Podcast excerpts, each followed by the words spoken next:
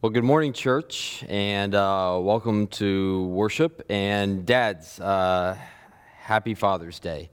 And uh, because I am a dad, um, as I'm sure many of you know from every sermon illustration I've ever used, being about my kids, uh, I figured I'd just start off today talking about what I want to talk about.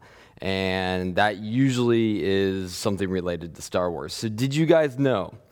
Uh, that in the original Star Wars movie, that's episode four, A New Hope, um, Darth Vader, uh, the main bad guy, one of the best bad guys ever, only has eight minutes of screen time in that entire movie. I know, right? It's surprising. It's shocking. I mean, when you think about that movie and, and you think about uh, the franchise that is Star Wars, uh, probably no other character is bigger, more iconic than Darth Vader. And yet, in the original movie, only eight minutes of screen time. That's right.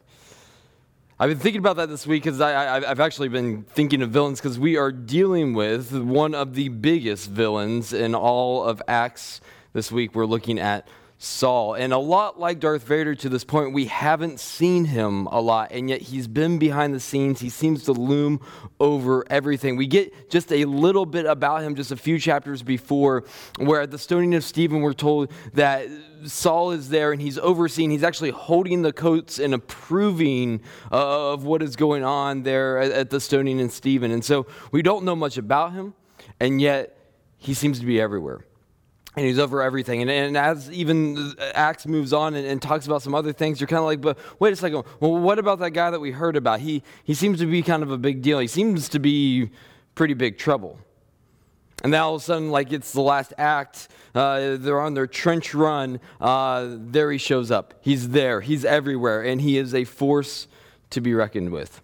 I, have been thinking a lot about villains. I've, I've, kind of been asking the question. Um, what makes a good villain? Like, what is it uh, about a villain that makes them compelling, that, that makes you want to watch, that, that, that draws you in? You see, the best villains aren't the ones that are the kind of cartoonish, one dimensional, hey, I want to take over the world, right? That, that stuff's kind of boring. That, that, that's left for kids' shows. Actually, the good villains in, in movies or, or books are the villains that are relatable, actually. And it's kind of a weird concept to think that villains can be relatable because none of us like to think of ourselves as the villain, but, but they're the ones that make you stop and think. Or they're the ones who they have an agenda, they have a reason for what they're doing. And, and actually, well, what's more is it, it makes a lot of sense.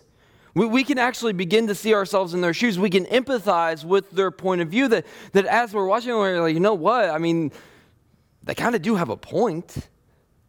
Those villains are the ones that anytime you're talking about a great movie or a great book, it doesn't just have a great good guy, it has a great bad guy. Uh, one of the best villains, I think, in all of movies comes from one of my favorite movies, and uh, that is Javert in Les Miserables. And I say all of movies because I, I, I know that it's written, it, it's, it, it, comes from a book that was written by Victor Hugo uh, back in the 1860s, but uh, I've only ever seen uh, the movie uh, version. I've never read the book. And before you judge me too much, as I was thinking about this week and I was like, oh, I really want to watch this movie, I was like, maybe I should read the book or, or maybe even listen to the book on Audible, because really, who has time to read, right? And, and so I, I looked the book up on Audible and um, it is 60 hours it takes to listen through Les Miserables. And you know what? In my house, the only thing that we have time to listen to or watch for 60 hours is Frozen. And so that was just kind of a non starter. So when, when I talk about Les Miserables, I'm talking about the 1998 version of the film with Liam Neeson, Geoffrey Rush. So good. One of my favorite films of all time. And uh, Javert is uh, the police detective. He actually kind of rises through the ranks throughout the course of the movie from a, a, a prison uh, work camp guard uh, to a uh, main detective in a, a, little town, and then ultimately to uh, uh, main detective and head of the police force in all of Paris. And, and so uh, during this movie, we see Javert. Javert is someone who is. Um, he has a devotion to the law, to order, that definitely is legalistic. There's no other way to describe it. Uh, Javert believes that all of society, all, all, all of, of life is, meant to be ordered and, and not chaotic, and, and order only comes by rules and law. And so he has this complete devotion to such that he isn't willing to question law in any way and, and, thinks that everyone should just blindly follow the laws that are put in place with no, no question as to why they're there or anything like that. And he, and he never even questions why he feels that way. Uh, his idea ultimately is that if you give on any part of the law, then it all crumbles, that it all goes away. That, that if you say, well, this part doesn't matter or this part isn't good, then how do you not say then the next part isn't good? And where does it stop? It is a slippery slope.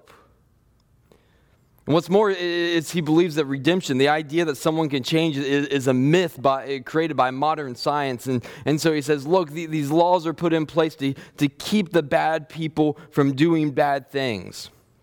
And if we, if we, if, if we cut corners on any of that, uh, then everything, all of society will crumble as a result. You know what? Like as as you watch it, you're kind of like, I mean, I I can see the logic, and, and even to a certain extent, I agree with him. I mean, as you watch Javert and, and, and, and you see the main character, Jean Valjean, and you know his intentions and what he's doing, you're like, oh, come on, man, cut the guy some slack. But, but Javert has a point, right? That there needs to be order. That, that, uh, if chaos is allowed to reign, uh, if no rules are followed, if no laws are observed, then who knows what will happen? What's more, if we decide that these aren't laws aren't good, who's to keep somebody else from deciding those laws aren't good? And so you find yourself uh, feeling kind of like, I, I mean, I kind of get what the guy is going at. And, and, and so if you, if you know the story of, of Les Miserables, if you don't, uh, Javert, there's Javert, and then actually the protagonist, the good guy, is, is this guy named Jean Valjean. He's, he's actually a, a thief, and, uh, and he's reformed. And, and, and so he, he becomes a caring, merciful, benevolent uh, person, and you see him doing all these good works. And yet, in that time in France, it was illegal uh, for uh, former convicts to hold political office, which he does, and, and he actually violates his parole. And so it's this little breach of the law that Jean Valjean is guilty for, and yet Javert cannot let it go no matter how much good Jean Valjean has done. And, and, and, you see this just thrust to where it comes to the climax at the end of that movie. But it's such an interesting story because it, he's not just this one dimensional bad guy, I'm out to get you sort of thing, but he, he has a reason, and his entire life is built a, a, around that idea. And, and so we can see ourselves actually kind of relating to him because he's a very complex individual. I, I, think as we get to this place in Acts and we see what Saul has done and what he is doing, we, have to be very careful not to see Saul or the Pharisees, the, the, the Jewish sect that he was a part of, as these one dimensional bad guys. It's so easy to see Saul as, as some sort of a, uh, well, you know, this is a story about God working in the church and the church being formed, and we need a bad guy to kind of keep the story moving along. And so let's do that. And then Luke's like, oh, hey, you know what? How great would it be if like the main bad guy actually became a good guy and, and, they did that sort of thing, right? That's not the case. That's not what's going on here. Saul is not to be seen here as just a as a storyline plot ploy to keep things moving in an interesting direction. When, when we see him or we see the Pharisees or, or we even see other people that uh, the message and good news of Jesus Christ comes up against in this book, if we fail to understand the depth of what people like Saul were, what they were about, what they built their life around, if we don't see that depth, we don't uh, then understand what was and what is and what will happen. And, and, and, how amazing it is and how big it is. And so we need to understand actually a little bit more about Saul, what was fueling him, what his motivation was, what it was he was searching for and so desperate to see happen in his world. Uh, what we know about Saul by piecing uh, his letters together and, and, and from other uh, various uh, sources, there, there's not a ton out there outside of what we have as far as his writings go, but we know that Saul grew up in Tarsus, learning the importance of Torah in faithfulness as a Pharisee. He, he was from a family of Pharisees. And so, this devotion to God's word and to what God said he has done and what has, God has promised he will do, primarily through the hope of a coming Messiah. Paul's, Saul's, okay, I'm just going to go ahead and tell you, I am going to mess up so many times and give the Indian away and call this guy Paul, okay? But just know if I'm talking about Paul, we're also talking about Saul. So there you go. So his entire life was built around the coming of God's Messiah, the coming of God's kingdom, that God's way and how what God had promised to take place was indeed going to happen. But he also knew certain things had to be done. You see, that's where the difference between an optimist and someone who hopes as well is that you say, well, we can see and look around us that things are not right, so something has to be done with that. Something has to be done about that. You see, the Pharisaical idea of the coming of the Messiah was all tied into God's people needed to be pure. God was not going to send his Messiah until the conditions were right. And if his people were off worshiping other gods, doing other things, uh, giving themselves into idolatry as well as immorality, then they weren't going to follow his Messiah when he came and declared the good news of the coming of the kingdom of God.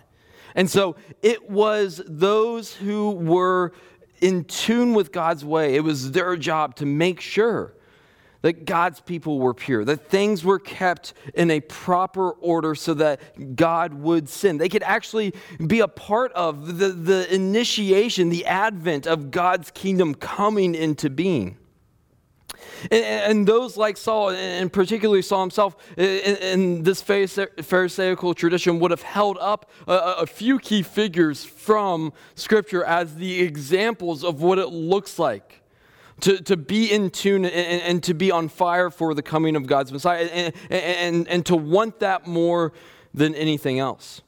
Uh, the, the first example of this was actually, it, it's kind of obscure. Uh, back in the book of Numbers, a guy named uh, Phinehas, who was a uh, grandson of Aaron, uh, the, high, the original high priest. And it's, it's tied up all in the story of, of Balaam and his donkey that, that comes right before. And um, Balaam is contracted to put a curse on Israel and finds out he's not able to do it. And, and then he has this crazy experience with his donkey actually talking to to him. And, and so Balaam isn't able to do what he's been hired to do, and yet Balaam needs to get paid. And so, what Balaam does then is, is he tells uh, the king of Moab and some Midianite uh, kings, he, he, says, You know what, you should do? Um, you should send in a bunch of women. Uh, because these guys have been walking around the desert uh, for quite a while, and I, I, I think they're lonely. And, uh, and if uh, you can get them to practice immorality, immorality is the gateway to idolatry. And uh, that's a way uh, that you can undermine uh, the Israelites and make sure that they don't take over the land. This is right when they're about to uh, enter into the promised land. And so, uh, and so they do that, and uh, lo and behold, the Israelites, they fall for it. And so, what happens as a result of this immorality and idolatry is. Um, is a plague comes upon the camp, and yet um, they don't seem to care. And, and so they keep doing this. And it gets so bad that uh, one guy actually takes his uh, girlfriend into his tent right in front of the tabernacle in front of Moses. And so Phinehas, seeing this, and the, the text says being zealous. First time in Scripture that this word zeal comes up. Being zealous for God and his righteousness actually goes into the tent and kills both of them with a single thrust of a spear. Crazy story. But the thing is, is that as soon as he does that, immediately the plague stops. It's done, it's over.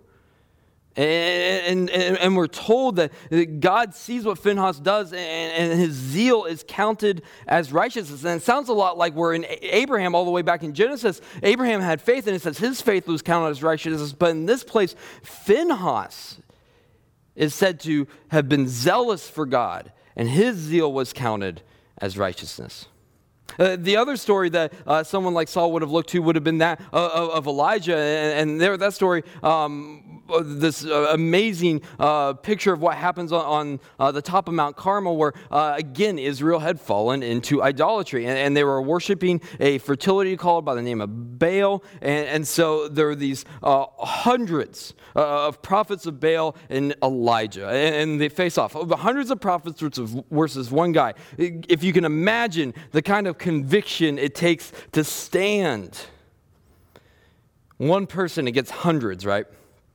And this crazy story, long story short, Elijah wins and he orders the killing of all the prophets of Baal. And Elijah is lifted, lifted up as someone as Zeal. In fact, in First Maccabees, uh, which is a, a book that, a historical Jude, uh, Jewish book that Saul would have read often, in the very first chapter of that book, it is Elijah and Phinehas that are lifted up as those having zeal. And then Maccabees goes on to tell the story of a, of a group, a revolutionary group that overthrew a dictator who had desecrated the temple, they kicked him out, and they established the uh, Israelite kingdom for over a century. These are the stories that Saul would have taken to heart. These are the pictures and the images of what it looks like to care about the things of God. And what's more is what these stories would have resonated in his heart and in his mind is zeal works. Being passionate about the things of God and, and, what God wants and what God has promised to such a degree that you're willing to take action, even violent action, is something that God not only sees, he condones.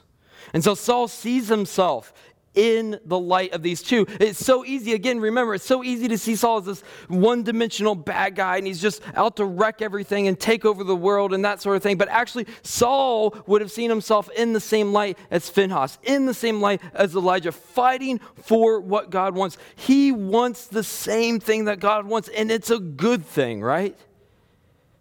He wants the righteousness of God to be maintained. He wants God's people to remain pure and not go after idols and other gods. And he wants more than anything the coming of God's Messiah and his kingdom. He wants God's will to be done here and now on this earth as it is in heaven. And it's at that point in understanding that that I think we can all at least take our first step in understanding Saul a little bit better and say, you know what? I kind of see where he's coming from, right?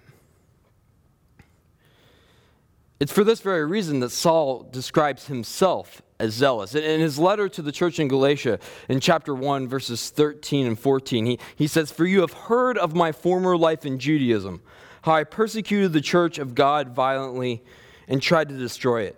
And I was advancing in Judaism beyond many of my own age among my people. So extremely zealous was I for the traditions of my fathers. It's this very idea that Luke is echoing in the very first verse that Ed read for us. There, there in chapter 9, verse 1, let's look at it again together. It says, But Saul, still breathing threats and murder against the disciples of the Lord. Luke is someone that knows Saul. Eventually, if, if you know what happens, and we're looking at this conversion of Saul uh, this morning, and, and, we'll look at it some more next week, Luke ends up working with Saul. He ends up being friends with Saul. They, and, and, and so this isn't something where Luke is taking liberty and saying, hey, this guy is crazy, this guy is zealous, he's, he's like over the top passionate about this thing. It, it, it's actually, but Luke and Saul have talked about this. They've talked about what he's like. And so Luke is just echoing the same thing that later on Paul will tell us that the entirety of his life is consumed by this desire. This, this word that Luke uses here, where he says, still breathing. He uses it intentionally because it is a word that every time it is used in Scripture, it, it, this word for breath, it is a word that denotes life and it denotes all life. It actually denotes the source of life. The crazy idea, right? That breath would be your source of life. And, and yet, intentionally, Luke says this to, to give us the idea that this idea, what, what Saul was after, that his hope for the coming of the Messiah and his desire to keep Israel pure so that could happen, it could happen sooner rather than later because they needed it so bad. That desire was the entirety of Saul's life everything was summed up. Everything about him could be described by his hope for God's Messiah to come. He was one dimensional in that way. And look, I, I, I know how bad, bad this sounds, and, and, it's hard for us, I think, a lot of times to, to see Saul maybe in, in an objective way because we know, like, we, we know what he was doing, and we know what the story is, and we know what the right side of, of, of things are. And, so we see him, and, and, we see him describe himself as zealous, and, and zealous is actually a word nowadays that has a very negative meaning, right? Nobody wants to be described as that. And so I know how bad it sounds, but the question is, is do we really despise this as much as we think we do?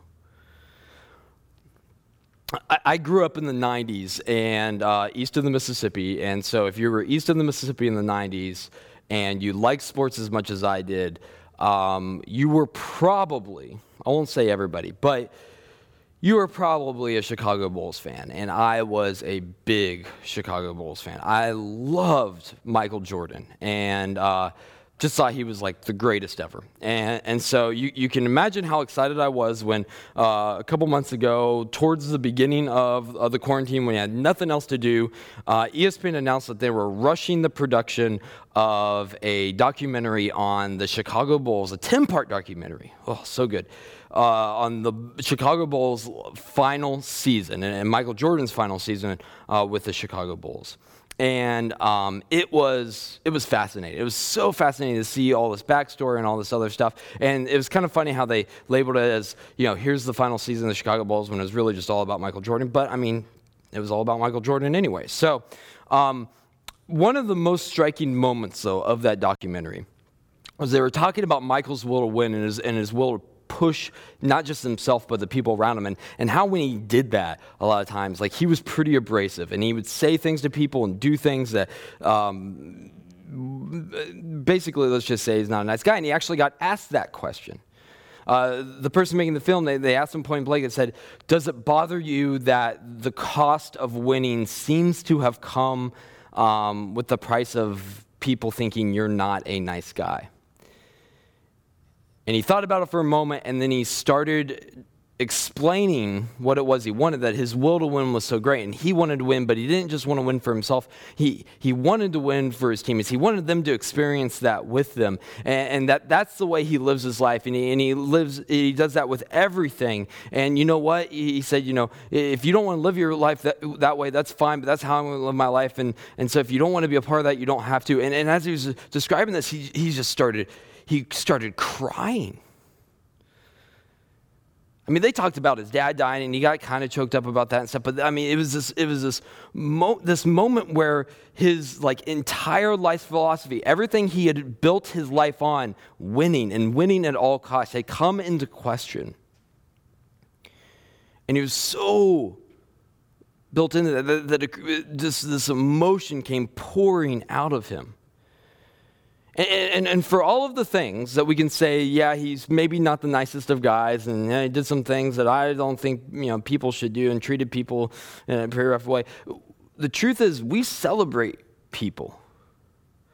We celebrate people that display things like passion, people that are willing to give themselves totally to, to a, a, a cause and, and, and, a thing. And what's more is we know we celebrate it because actually one of the biggest markers to us that our life is not where it should be or how we want it to be is when we look at ourselves and we say, man, I don't really feel like I have any passion in my life. There's nothing I get worked up about. There, there's nothing that I, I, I would really sacrifice much for. I think most midlife crises are probably that way where we look around and we say, I mean, what do I really care about? And does anything I do during the day really about anything that I'm passionate for? We celebrate and lift up people that show a, a, devotion to things like, like Michael Jordan did because we know that it's that devotion that, that makes people great, that, that leads people to somewhere to be able to do things that, that are not easy to do, maybe even not popular. Because as much as we can point out the flaws of these people and, the, and, and, how, oh, okay, they're great over here, but maybe not in, in this other area, at least we know that these people are sincere, right? That they're unwavering, that, that they're actually willing to stand for what they believe in, no matter what it might cost them.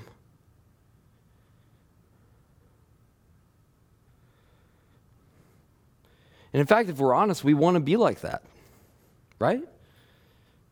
I mean, we would love to be that devoted to something. We would love to show that amount of passion. We would love to be able to excel in something to where people look and they say, wow, they were about that thing. Saul wanted God's way. In fact, he wanted God. Saul was passionate about it. He was devoted to it. He was sincere. He was willing to stand up when others wouldn't. When others were saying we should just let people go about their way, and if it's of God, it'll succeed. And if it's not, Paul said we can't do that. God's way matters too much. It needs to be pure, and it needs to be pure now. And quite frankly, if there's anybody that that view should resonate with, it should be us in the church, right? That maybe if we can take a step back, if, if, if, we have the luxury of looking again at the whole picture and, and knowing what Saul did and, and, and seeing this thing clearly from 360 degrees, but truthfully, if we were in Saul's place, would we do it differently? Or at least would we not admire his willingness to stand up and say what needs to be said, to even take the action that some might cringe at, and yet now is the time, if not now, when sort of thing? I think we would. So maybe one of the first steps for us as we're looking at this passage this morning is just to say, you know what? I can see what Saul was getting at. I, I can understand. Might not agree with the method, methods, might not see it totally eye to eye, but okay, I get it. And to a degree, I can respect it. I can respect somebody that cares about God's way and what God says and His word and His righteousness and His holiness being protected. I, I, I can,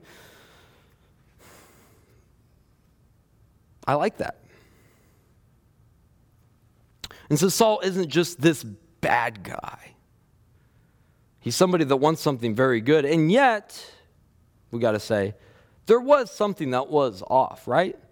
I mean, when we look at this, Saul's commitment to this idea, for as good as it was, and it started in a great place I want God, I want God's thing, I want God's way, and I'm going to help make the way. His commitment to this idea had actually led him somewhere that doesn't seem to be too healthy, right? I mean, as we look, his passion, uh, first of all, as we see in verse 1 that we just read about, that he was still breathing threats and murder against the disciples of the Lord. We see that his passions left him somewhat unhinged, right? I mean, Saul is just like vehement. He's going all over the place. He's crazy mad.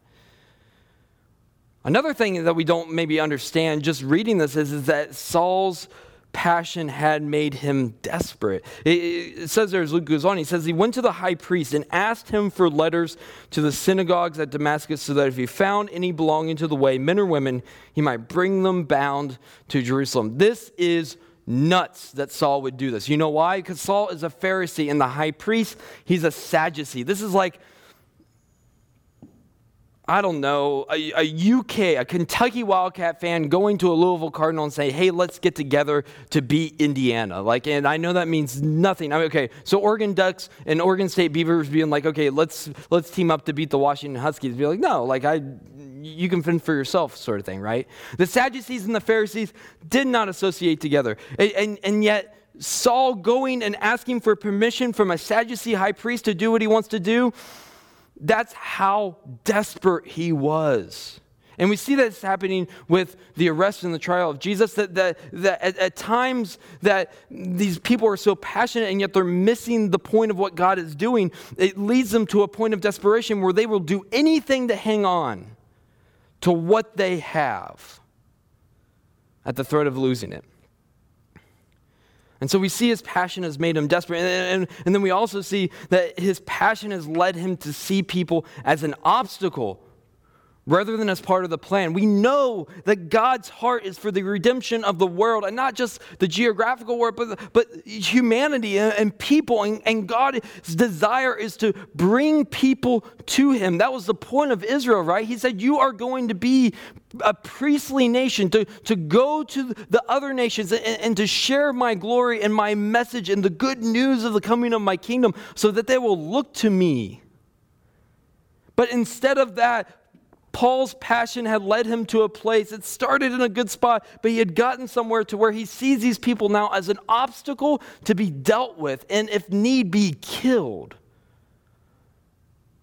So that the path could be clear for God's Messiah. And we look at that and we're like, man, you're kind of off there, but Saul couldn't see it. And so it's because of that that on the road to Damascus, Saul is stopped and asked a simple question. There in verse 3 and 4, it says, Now as he went on his way, he approached Damascus, and suddenly a light from heaven shone around him. And falling to the ground, he heard a voice saying to him, Saul, Saul, why are you persecuting me? Jesus asked Saul, a really simple question. It's not this like big, hey, you know, here, let me fix your theology and see what's going on. He just comes down and he says, Saul, why? Why are you doing what you're doing? This question of why is huge, and it is the question that we all know is the most important question in life, and it's the question we hate the most.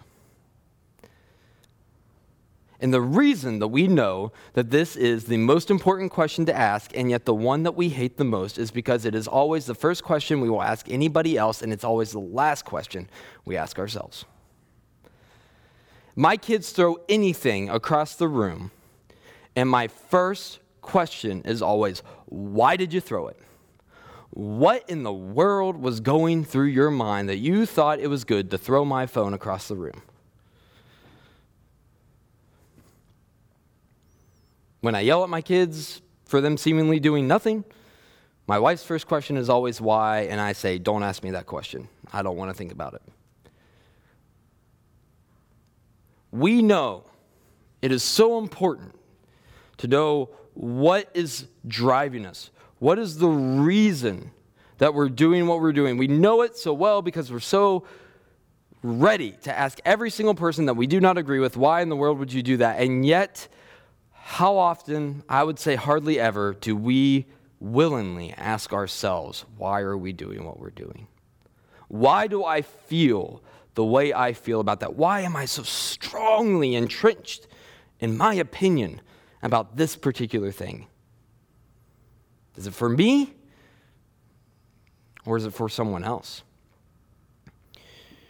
I think there's a few reasons why we're so slow if not totally unwilling to ask ourselves the question of why and, and to ask it on a regular basis. I, I, think maybe the first one we could say is we're, we're, just, we're just flat out afraid that we might be wrong. Um, you, you don't have to deal with being wrong if you don't ever ask yourself right. That, that our intentions are not right, right? And, and I mean, that, that's like, well, duh, like we're all afraid that we're wrong. None of us want to be fact checked, you know, when we're, you know, really down to it. And what's better yet, none of us want to be fact checked about our intentions. We're afraid that, that we might be wrong because often what we're talking about, the, these passions that we have in our life, the things that we are devoted to, that we're committed to, that we're sincere about, that, we're, that we feel so strongly about, that we're willing to take a stand when it is so difficult. We're, we're afraid that we might be wrong about those things because we have built our entire life around this idea, just like Saul had. Or, or better yet, our identity is wrapped up all in it. And, and if somehow this is proven to not be the way things are, if this is somehow, uh, if we can be shown that maybe we haven't been in this for the reasons we thought we were in it, then we're fearful that it, it's all going to come crashing down around us. And so, we, and so we run from this question of why. We, we never ask ourselves, we never get to that place. And anytime anybody kind of questions that, we, we throw out labels and we, and we shut the conversation down and we just say, Don't ask me that question. How dare you ask me that question? Because what if it all did? Now, the great thing is, is that we're promised as followers of Jesus that it won't. See, that's the promise of Jesus is that we can be asked this question of why. And if we're found that maybe we're not in this or we're about this thing or the, for the reasons that we thought we were, or it started out in a good place and we've kind of gotten off at some point. And Jesus says, well, hey, like if I'm in your foundation, then you don't have to worry about it all crumbling around you because the thing that really matters is still here and nothing is ever moving that. But it's hard for us to remember that. And so we dig in deeper, we, we, we get more passionate, more zealous for it, right? That might be one of the reasons why we're slow to this. I think maybe the other reason that we can be, um, we, we, we, just, we just don't think we need to ask this question of ourselves or be asked, particularly by the Holy Spirit, is that we, we, we, can, we can associate our identity in Jesus with a purity of intentions.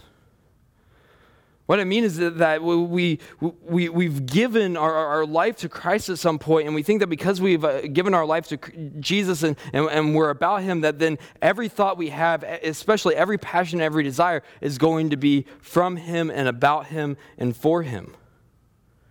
And so we think, well, if I'm this passionate about it, if I care this deeply, if this resonates in my soul to such an extent, then it must mean that it matters that much to God in the exact same way. The crazy thing about this idea, if we think that way, now I don't think any of us ever say this out loud, but we think and we act like it. The crazy thing is, like, it's basically the same thing as if I said, you know what? I said, my, I said in my vows 12 years ago that I love my wife. And so now everything I do for my, towards my wife is loving. I don't think she would agree with that. Just a stab in the dark. I don't know. But it's the same idea. And I think we can all hear how crazy that is, right? That because I gave my life to Jesus however many years ago, I don't have to ask why I'm doing things because it's obviously all about Him. Now, it might be, but it doesn't hurt to check and ask the question every now and then, right? See, just because we have given our life to Christ doesn't mean that every intention, every thought, everything that we want, every passion that we have and we feel so strongly about is from God all the time. It isn't. But you see, when we find that maybe it hasn't all been about Him totally, 100%, the great news is that God offers us redemption through repentance. We'll talk more about that in a little bit. As someone in ministry, I resonate with this a lot, and it is really challenging because obviously the stuff you're about, it's easy to say it's of God, it's for God, you have biblical reasons. But even more than that, it is a vocation that really, whether or not you wanted to, it becomes a part of your identity.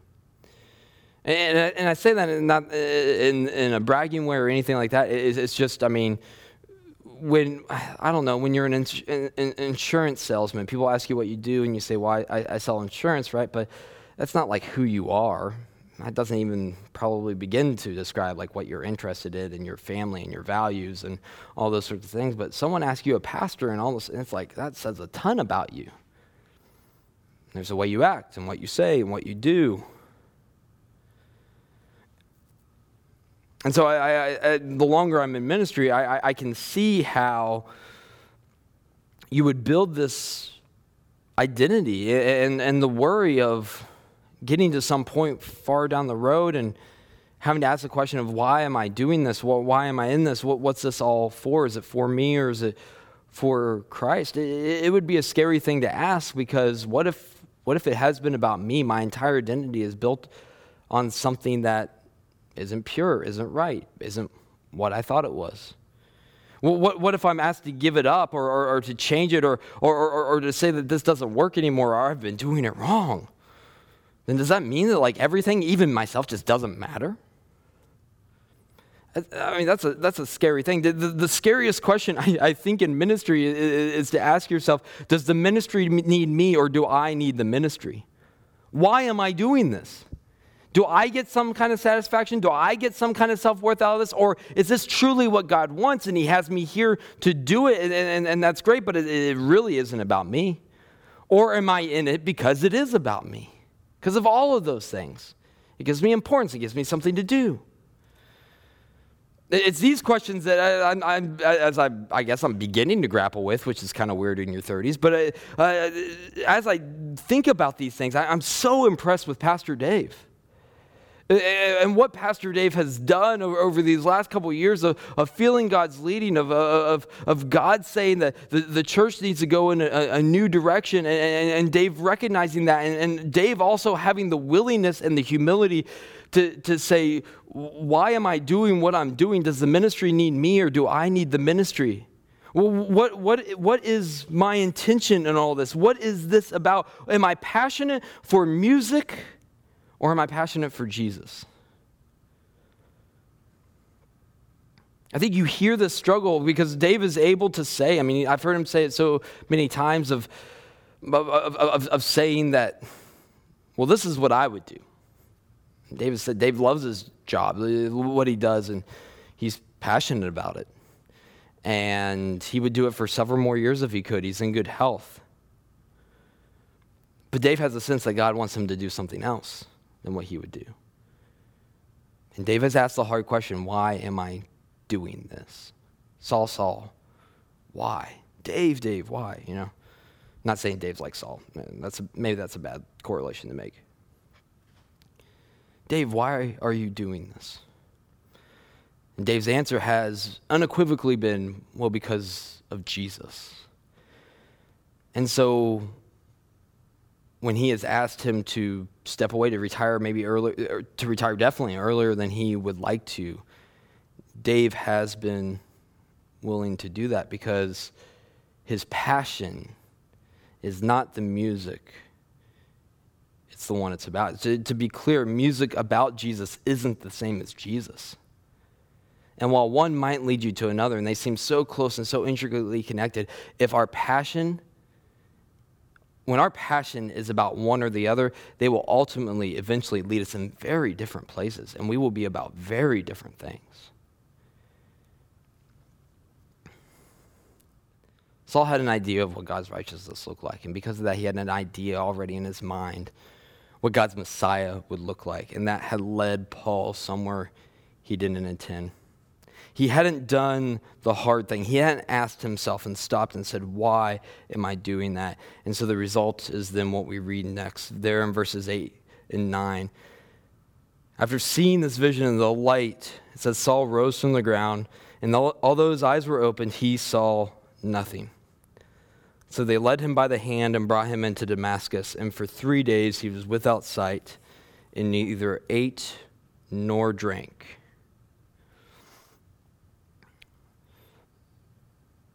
It's so easy for us to read this and say, wow, because of this interaction with God, Saul's now blind. But the reality is, Saul had been blind for quite a while. It's just finally Saul's physical limitations had caught up to his spiritual blindness.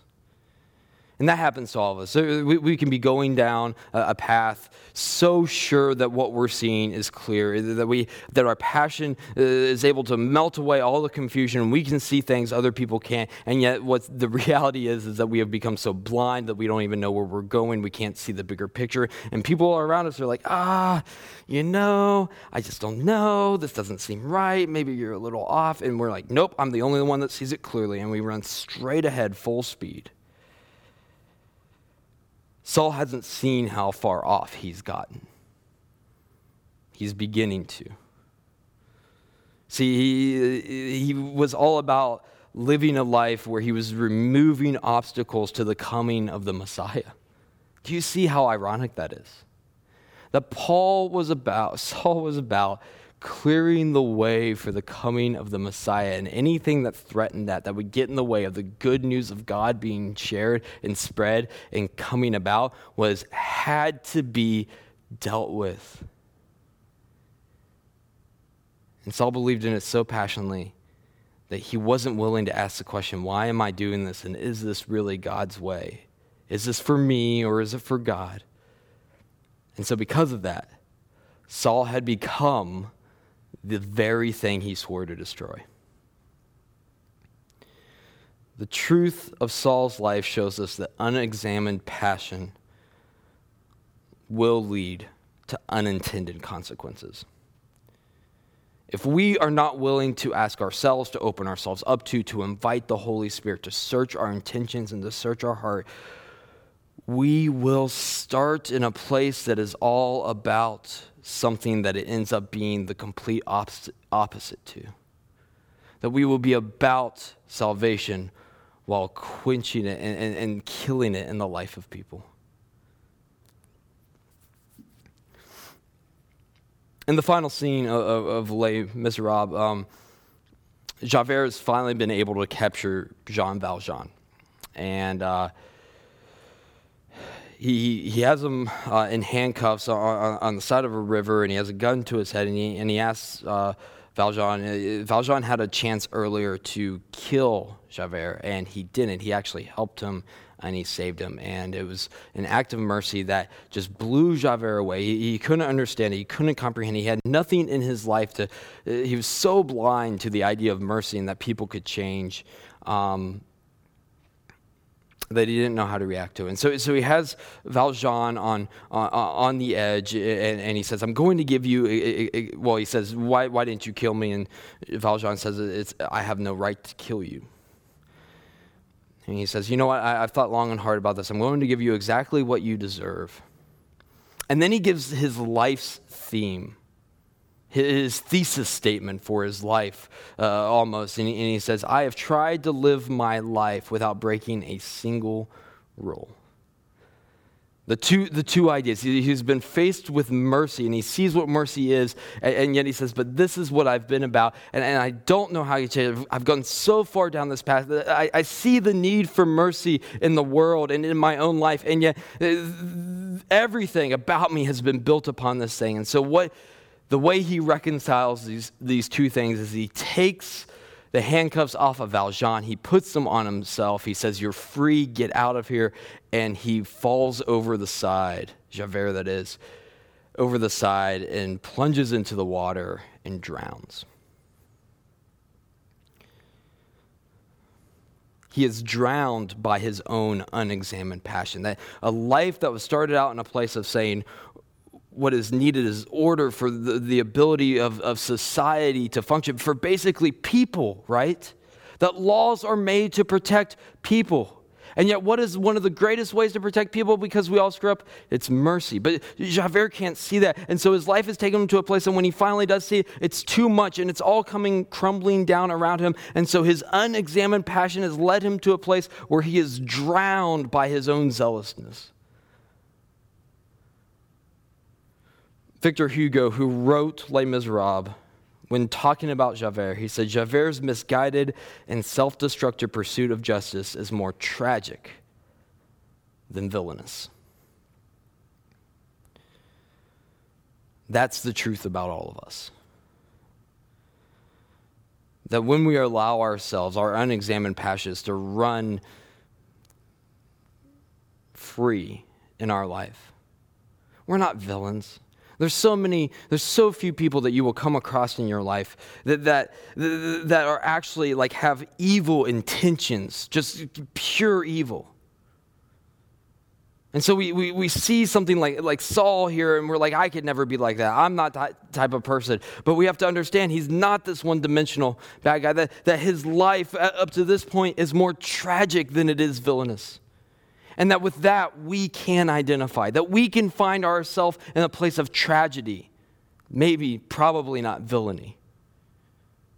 That our lives can may have started in a place of truth, the truth about God and Jesus and, and the things of God and His righteousness and, and what that looks like. And yet it's tragic. It ends up being tragic how we can't see how that passion, being unexamined of why we're doing it and why we're taking the actions that we're taking, left unexamined. That we can't see how it's taken us so far from the mercy and the love and the compassion and the grace that God shows and desires for the people that take his name, call themselves Christian, and followers of Jesus Christ. That our zeal for truth has led us to a place that we're willing to kill people that stand in the way of it. Or, or, or, that our lives have, have, been built around, started in a place of service, that we just want to serve God and serve His people and, and, and do the things that need to be done with, with no thought of ourselves. And yet, that begins to be our passion. And we don't ask ourselves continually, why am I doing this? God, is this for you or is it for me? How am I allowing my own passions, my own thoughts, my own desires, that become the devotion of my life and not you? And we can't see how beginning in that good place has turned into ownership, even aggression towards those that we see as a threat to what we have, and ultimately to despair over what feels lost rather than rejoicing over what has been given and what has been done. That's not villainy, it's just tragedy. And we see it time and time again. And the biggest question is we are not willing to allow the Holy Spirit to search our hearts and our intentions and to ask us why. Why are you so passionate about that? Why do you care so much? Is it for God? Or is it turned into your own thing? This little question of why, it is so scary. But the good news for all of us is, is that it shouldn't be for a follower of Jesus. Because in the moment that the question is asked, it is not a question that comes with condemnation. Rather, it is a question that offers us repentance. Why, if it is not for the right reasons, own it. Say it, admit it. It has been about something else God, I am sorry that I have made it this thing that has become more about me than you. And you know, the great thing is, is that repentance is offered and it is encouraged because once repentance is given, redemption can be extended. And in redemption, we find Jesus, who is the one it all started with and the one it needs to remain with. Why? Is this a passion? Is it for God or is it for yourself? And if it is for yourself, do not hesitate to offer that back to Him and say, I'm sorry for the thing. I have made this. God, I give it back to you. I give myself back to you. Will you continually work to te- check the intentions of my heart? Let's pray. Heavenly Father, Lord, we would ask that you do that right now, Lord, the, the things that we are passionate about, whatever it is that we think of that we are so firmly devoted to, Lord, would, would we open ourselves up to this difficult probing question? Would, would we allow your Holy Spirit to search us out? And Lord, would we be honest with the answer that we give? Father, is it for you or is it for ourselves?